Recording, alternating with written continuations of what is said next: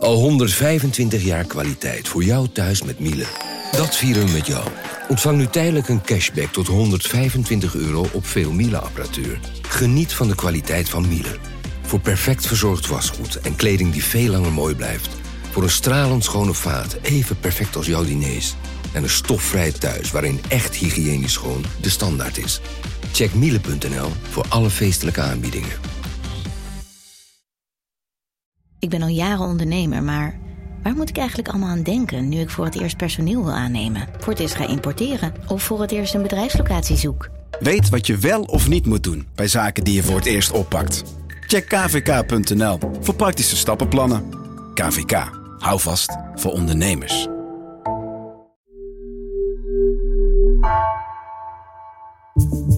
Vanaf de redactie van NRC het verhaal van vandaag. Mijn naam is Floor Boon.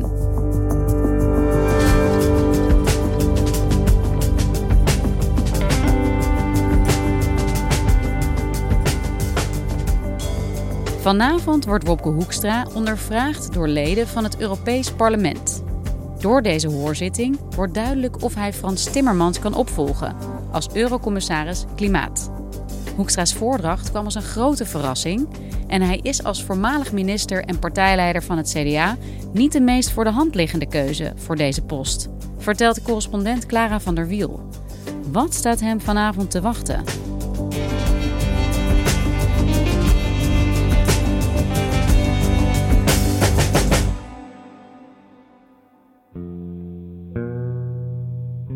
Het is een spannende dag in Straatsburg. Want vanavond vindt daar het verhoor plaats van Wopke Hoekstra in het Europees Parlement. En Wopke Hoekstra die wil Frans Timmermans gaan vervangen als eurocommissaris. Dus uh, Hoekstra is van plan de portefeuille klimaat over te nemen. Maar voordat hij dat kan doen, moet hij nog één hele grote hobbel over. En dat kun je wel zien als een soort van examen. En een deel daarvan is schriftelijk, dat heeft hij al gedaan. En een deel daarvan is ook mondelijk, en dat gaat vanavond plaatsvinden. Dat mondelinge examen, dat is eigenlijk een hoorzitting, zoals dat genoemd wordt. En dat vindt plaats in een hele grote zaal. En die zaal zit helemaal vol met Europarlementariërs, maar ook met medewerkers. En op de achterste bankjes zitten dan ook journalisten. En Hoekstra zit eigenlijk daarvoor op een soort van podiumpje. En daarvoor zitten dus allemaal mensen in lange rijen hem aan te staren. Dat is echt een beetje een soort van tribunaal. En dat is ook echt een heel spannend moment, omdat uh, ja, Europarlementariërs kunnen je echt het vuur aan de schenen gaan leggen. Je weet niet wat voor vragen je precies gaat krijgen. En dat zorgt ook in het verleden nog wel eens voor een beetje ongemakkelijke en soms ook wel gênante situaties. En ik kan me dus herinneren dat ik bij een hoorzitting van de uh, Poolse uh, kandidaat Eurocommissaris Janusz Wojciechowski en hij was kandidaat om landbouwcommissaris te worden en hij stuntelde echt enorm. Het was een enorm gehakkel in heel moeilijk Engels.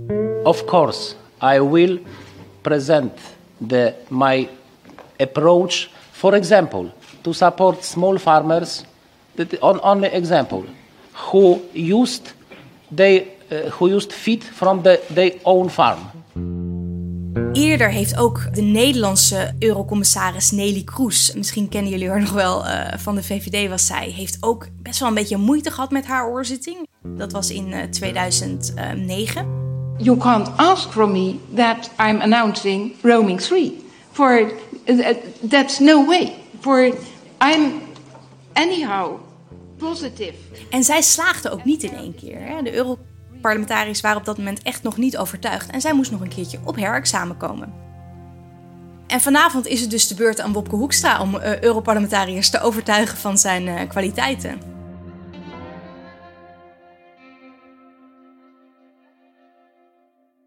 Ja, Clara Wopke Hoekstra, hè, tot heel voor kort uh, leider van het CDA en minister van Buitenlandse Zaken voordat we het over hem gaan hebben, kun jij ons vertellen waarom we nu op dit moment een nieuwe eurocommissaris nodig hebben? Dat heeft alles te maken met dat Frans Timmermans uh, deze zomer vertrokken is uit Brussel. En dat heeft natuurlijk weer alles te maken met de val van het kabinet, waardoor we nu richting verkiezingen gaan. En Timmermans eigenlijk die nieuwe ja, combinatiepartij van PvdA en GroenLinks is gaan leiden. Ja, er moest dus een vervanger komen voor uh, Timmermans. En uh, normaal gesproken zenden alle EU-landen één eurocommissaris naar Brussel en die blijft daar dan voor vijf jaar. Dat is voor ons gebeurd in 2019. Destijds hebben wij Frans Timmermans eh, uitgezonden naar Brussel. En hij werd op dat moment de eurocommissaris van de Green Deal. En de Green Deal kun je zien als een heel groot wetgevingsprogramma, eigenlijk bedoeld om Europa niet alleen klimaatneutraal te maken, maar ook bijvoorbeeld de luchtkwaliteit heel erg te verbeteren. Uh, om, om de landbouw te vergroenen, om de afvalverwerking veel circulairder te maken. Dus heel veel verschillende aspecten zitten eraan. Nou ja, die portefeuille die krijgt Nederland niet terug met het vertrek van Timmermans. Hè. Er wordt eigenlijk een kleinere portefeuille. Het gaat alleen nog maar over klimaat. En die uh, rest van de portefeuille die wordt overgenomen door de Slovaak Maros Sefcovic. Ja, dus een kleinere portefeuille voor Nederland, maar wel een afgevaardigde vanuit Nederland om dat te gaan doen. En die afgevaardigde, ja, dat is dus Wopke Hoekstra. Ja, maar hij was zeker niet de enige die, eh, die wel wilde. Uh, ook Sigrid Kaag die had er wel zin in. Dat is de minister van Financiën van D66. En ook ja, de naam van Diederik Samson ging toch ook nog wel lang rond. Dat was de, eigenlijk een beetje een soort van het hoofd van het team van Frans Timmermans de afgelopen jaren in Brussel. Maar uiteindelijk is het dus toch Wopke Hoekstra geworden. Goedenavond. Nu is niet alweer een Kamerlid dat het voor gezien houdt, maar een minister die er vandoor gaat. Het zorgde gisteravond voor best wat opgetrokken wenkbrauwen de voordracht van Wopke Hoekstra als eurocommissaris voor Nederland. Ja, hij was als minister natuurlijk ook wel veel in Brussel en in Europa. Wat is zijn reputatie daar? Nou, die is uh, niet opperbest, zou ik kunnen zeggen. Uh, en dat heeft alles te maken met dat incident wat plaatsvond in 2020. De solidariteit in Europa, hoe zit het daar eigenlijk mee? In het zuiden, in Italië, Spanje en Portugal zijn ze woedend op Nederland.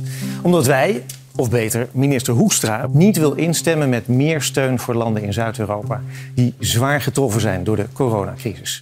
Hij zei namelijk dat ja, voor we over financiële steun voor die Zuid-Europese lidstaten die heel erg de kamp hadden met die crisis uh, zouden kunnen praten, moesten we eerst maar eens gaan uitzoeken hoe het eigenlijk kwam dat zij niet beter uh, op hun begroting hadden gelet en niet wat meer geld hadden gespaard. Nou ja, dat viel echt enorm slecht in Zuid-Europa. En ik heb wel echt de afgelopen tijd gemerkt dat dat nog steeds niet vergeten is bij Zuid-Europese eh, landen. He, dat ze echt denken van, oh ja, die kennen we nog wel, ja. Dat is niet de enige reden waarom er toch best wel wat twijfel is hier in Brussel. Ook over, over Hoekstra als uh, kandidaat-commissaris uh, voor klimaat. En dat heeft ook te maken met dat hij in het verleden voor Shell heeft gewerkt. Hè. Er zijn een heleboel, vooral milieuorganisaties, die echt heel felle campagne hebben gevoerd de afgelopen tijd tegen Wopke Hoekstra.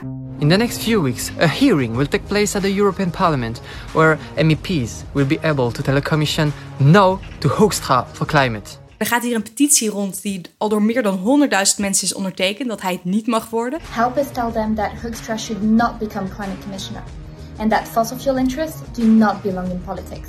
Sign the petition. En er was afgelopen week zelfs een demonstratie hier in Brussel, waarbij uh, ja, een handvol uh, klimaatactivisten demonstreerden tegen zijn komst. Ja, je legt hier eigenlijk de vinger op een bepaald zere plek. Hè. Wopke Hoekstra kwam uit de bus als die kandidaat voor Nederland. Maar uh, het leidde nogal tot veel uh, verbazing. Waarom is hij dan toch gekozen? Ja, dat is een hele goede vraag. En die vraag die, die beantwoorden onze collega's uh, Guus Valk en Lemia in de aflevering van Haagse Zaken van afgelopen zaterdag. Um, en dat heeft er alles mee te maken dat er eigenlijk een beetje een soort van gat viel in de besluitvorming in Den Haag. Dat uh, ja, er moest dus iemand worden uitgezonden naar Brussel. Uh, het was eigenlijk een beetje onduidelijk wie dat besluit zou mogen nemen, want het kabinet was al demissionair. Uh, er waren niet echt regels voor vastgelegd. En daarvan hebben eigenlijk twee mannen gebruik gemaakt. Hè? Wopke Hoekstra heeft op een gegeven moment gewoon helemaal op eigen houtje zijn hand opgestoken en gezegd: Ik wil wel dat aan Rutte laten weten. En Rutte heeft toen ook op eigen houtje de knoop doorgehakt en gezegd: Nou, die stuur ik. Uh, terwijl er dus ook andere kandidaten waren. En Sigrid Kaag zich dus ook echt flink gepasseerd voelde. Want zij had het idee dat zij daarheen zou mogen gaan.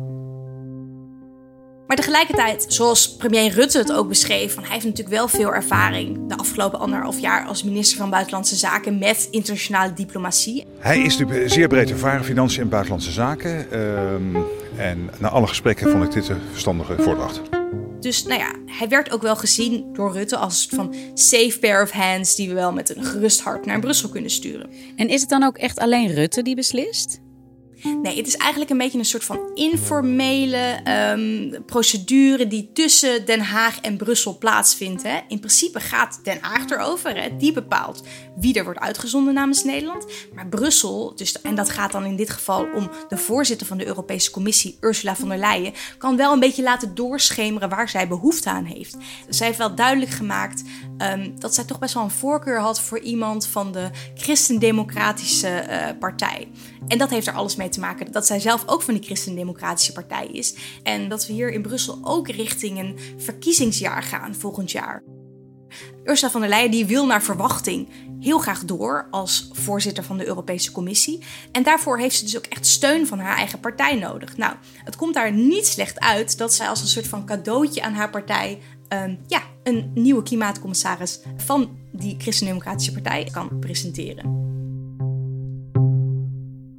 dat klinkt toch niet heel transparant allemaal. Hè? Zowel niet in Nederland, daar gebeurt het een beetje achter gesloten deuren. En er spelen dus ook allerlei politieke voorkeuren van bepaalde mensen eh, bij de Europese Commissie.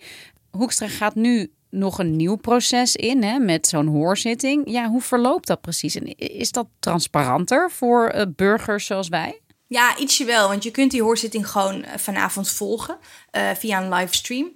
En de afgelopen periode was het dus zo dat hij werd eerst door Nederland voorgedragen. Hij is op sollicitatiegesprek geweest bij Ursula von der Leyen. Nou, zij was zo enthousiast dat ze al na een uur een persbericht uitbracht van... nou, ik, ik neem hem, hè, hij mag blijven.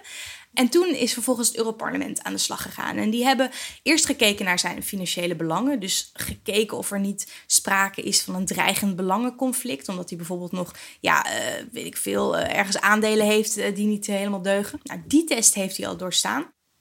Vervolgens moest hij afgelopen week een lijst met allerlei schriftelijke vragen invullen. Dat zou je dus een beetje zien, kunnen zien als een soort van het schriftelijk examen. En dat waren ook al best wel een beetje ingewikkelde vragen hoor. Ik, eh, ik pak ze er even bij. En een vraag... Ja, ik ben wel benieuwd eigenlijk. Ja, een vraag is bijvoorbeeld: uh, wat beschouwt u als de belangrijkste elementen van de diplomatie van de EU op het gebied van klimaatverandering om de ambitie van alle grote uitstoters te verhogen in overeenstemming met het tijdschema dat is overeengekomen in het kader van de overeenkomst van Parijs? Nou ja, uh, begin er maar eens aan. Ja, dat klinkt best wel pittig eigenlijk. Hè?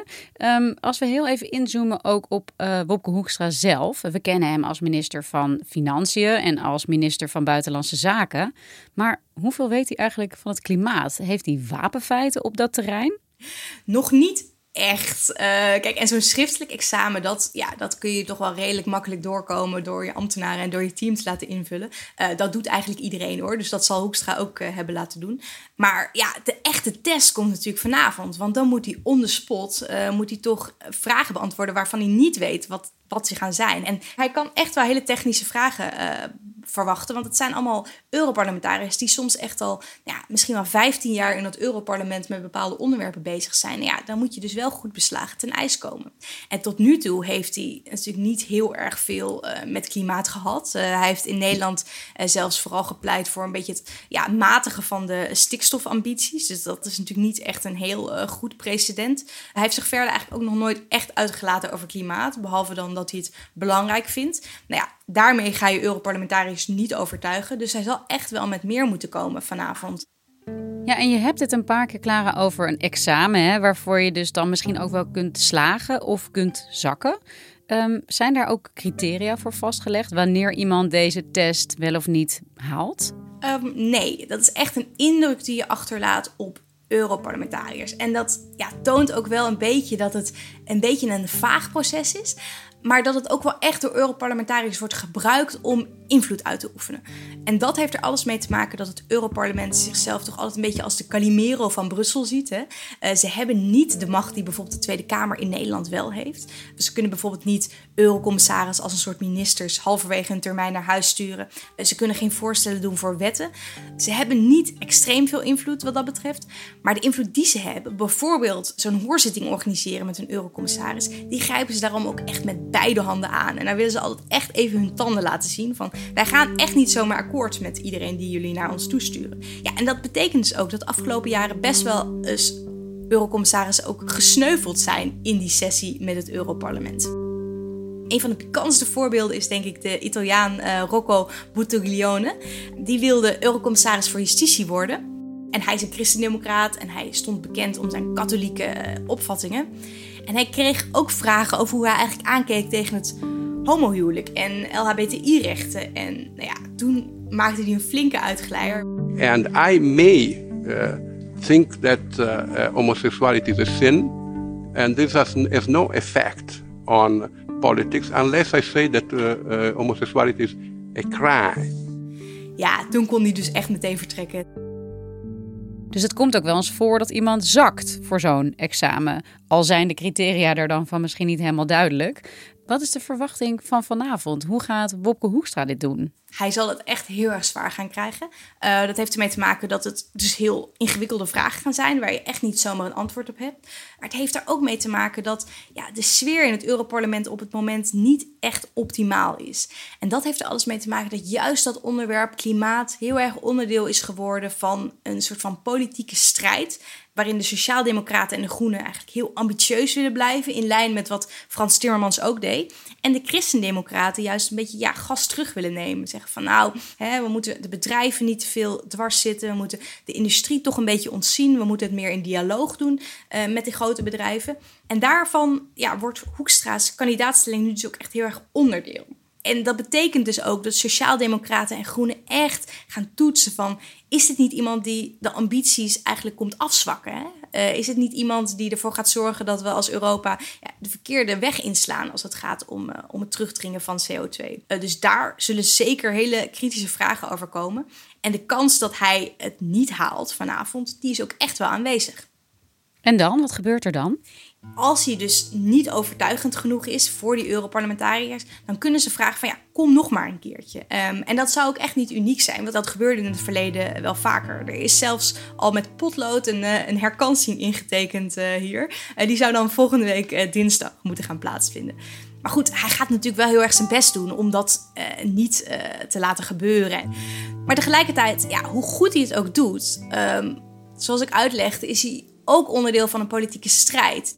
En als we vanavond klaar zijn, dan, uh, ja, dan gaan dus eigenlijk meteen de politieke groepen in het Europarlement gaan met elkaar overleggen van ja, laten we hem door of niet. Uh, en daar moet hij een tweederde meerderheid hebben. Dus dat is best een forse eis. Dus nou ja, hij moet het wel echt heel goed doen. Omdat de kans dat bijvoorbeeld die Sociaaldemocraten en Groenen toch een beetje een soort van een signaal willen afgeven door hem in ieder geval één keer te laten zakken, ja, die is toch best wel aanzienlijk. Uiteindelijk gaat dit over een hele belangrijke portefeuille binnen de Europese Commissie, namelijk klimaat. Um, maar zoals jij Hoekstra hier ook schetst, het is iemand met weinig populariteit in Europa en niet echt heel erg veel ervaring op dat gebied van klimaat. Wat gaat dit betekenen voor ja, al die dingen die daar nog moeten worden gedaan, die Frans Timmermans is begonnen? Ja, de invloed die hij daarop kan uitoefenen is niet meer super groot. Uh, dat komt omdat de termijn van deze Europese Commissie eigenlijk al een beetje op zijn eind loopt. Dat komt sowieso tot een eind volgend jaar juni als er nieuwe Europese verkiezingen zijn. Maar in die maanden daar voorafgaand gebeurt er eigenlijk ook al niet meer zoveel in Brussel. Um, dus wat dat betreft is het maar een hele korte periode dat hij überhaupt eurocommissaris wordt. Tegelijkertijd moet hij wel Europa gaan vertegenwoordigen op een hele belangrijke klimaatconferentie in Dubai uh, eind november. Dus daar kan hij echt invloed uitoefenen. En wat dat betreft is het ook heel belangrijk voor Europa dat er snel iemand komt op die portefeuille. Want anders ja, staan we toch een beetje met lege handen in de aanloop naar die conferentie. Dus de druk om Hoekstra toch door te laten, die is ook wel echt heel groot op dit moment. Ja, en tot slot, omdat we het zo over de persoon uh, Wopke Hoekstra hebben. Hij lijkt dus te worden afgevaardigd straks. Waarom wil hij dit eigenlijk zelf? Ik heb het al dat geprobeerd te vragen toen hij hier op sollicitatiegesprek kwam bij Ursula von der Leyen. Toen wilde hij er nog niks over zeggen. Um, ik ben eigenlijk wel benieuwd wat hij daar vanavond over gaat zeggen. Want het, ik heb toch wel de indruk dat hij in ieder geval heel graag weg wilde uit Den Haag. Uh, daar was hij toch echt een beetje mislukt als uh, partijleider van het CDA. Dat was allemaal niet gelukt. Dus nou ja, hij wil misschien toch een beetje zijn politieke loopbaan nu ja, voorlopig in ieder geval eindigen met ja, een nieuwe baan, een nieuw begin in Brussel. Um, ik weet niet of hij helemaal door had wat voor procedure daar nog te wachten stond en hoe zijn, uh, ja, zijn kandidaatstelling daar echt zou landen. En het is dus maar echt voor een hele korte periode, want volgend jaar uh, moet Nederland alweer een nieuwe eurocommissaris naar Brussel gaan sturen. Um, en de kans dat dat dan weer Hoekstra wordt, die is echt heel erg klein. Uh, zijn partij CDA staat er dramatisch voor in de peilingen. En ja, als je maar een hele kleine partij bent, dan heb je eigenlijk geen kans om een eurocommissaris te mogen afvaardigen naar Brussel. We zullen het gaan zien uh, vanavond. Dankjewel, Clara. Graag gedaan, Floor.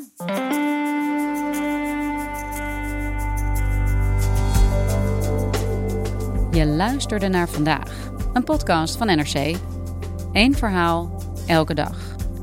Deze aflevering werd gemaakt door Allegria Ioannidis en Ruben Pest. Coördinatie Anna Korterink. Dit was vandaag. Morgen weer.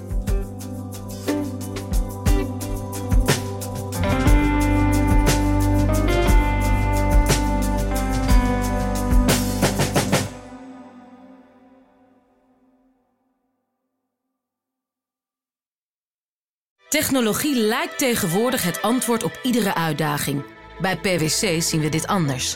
Als we de potentie van technologie willen benutten, kunnen we niet zonder een menselijk perspectief. Human-led, tech-powered noemen we dat. Ga naar pwc.nl.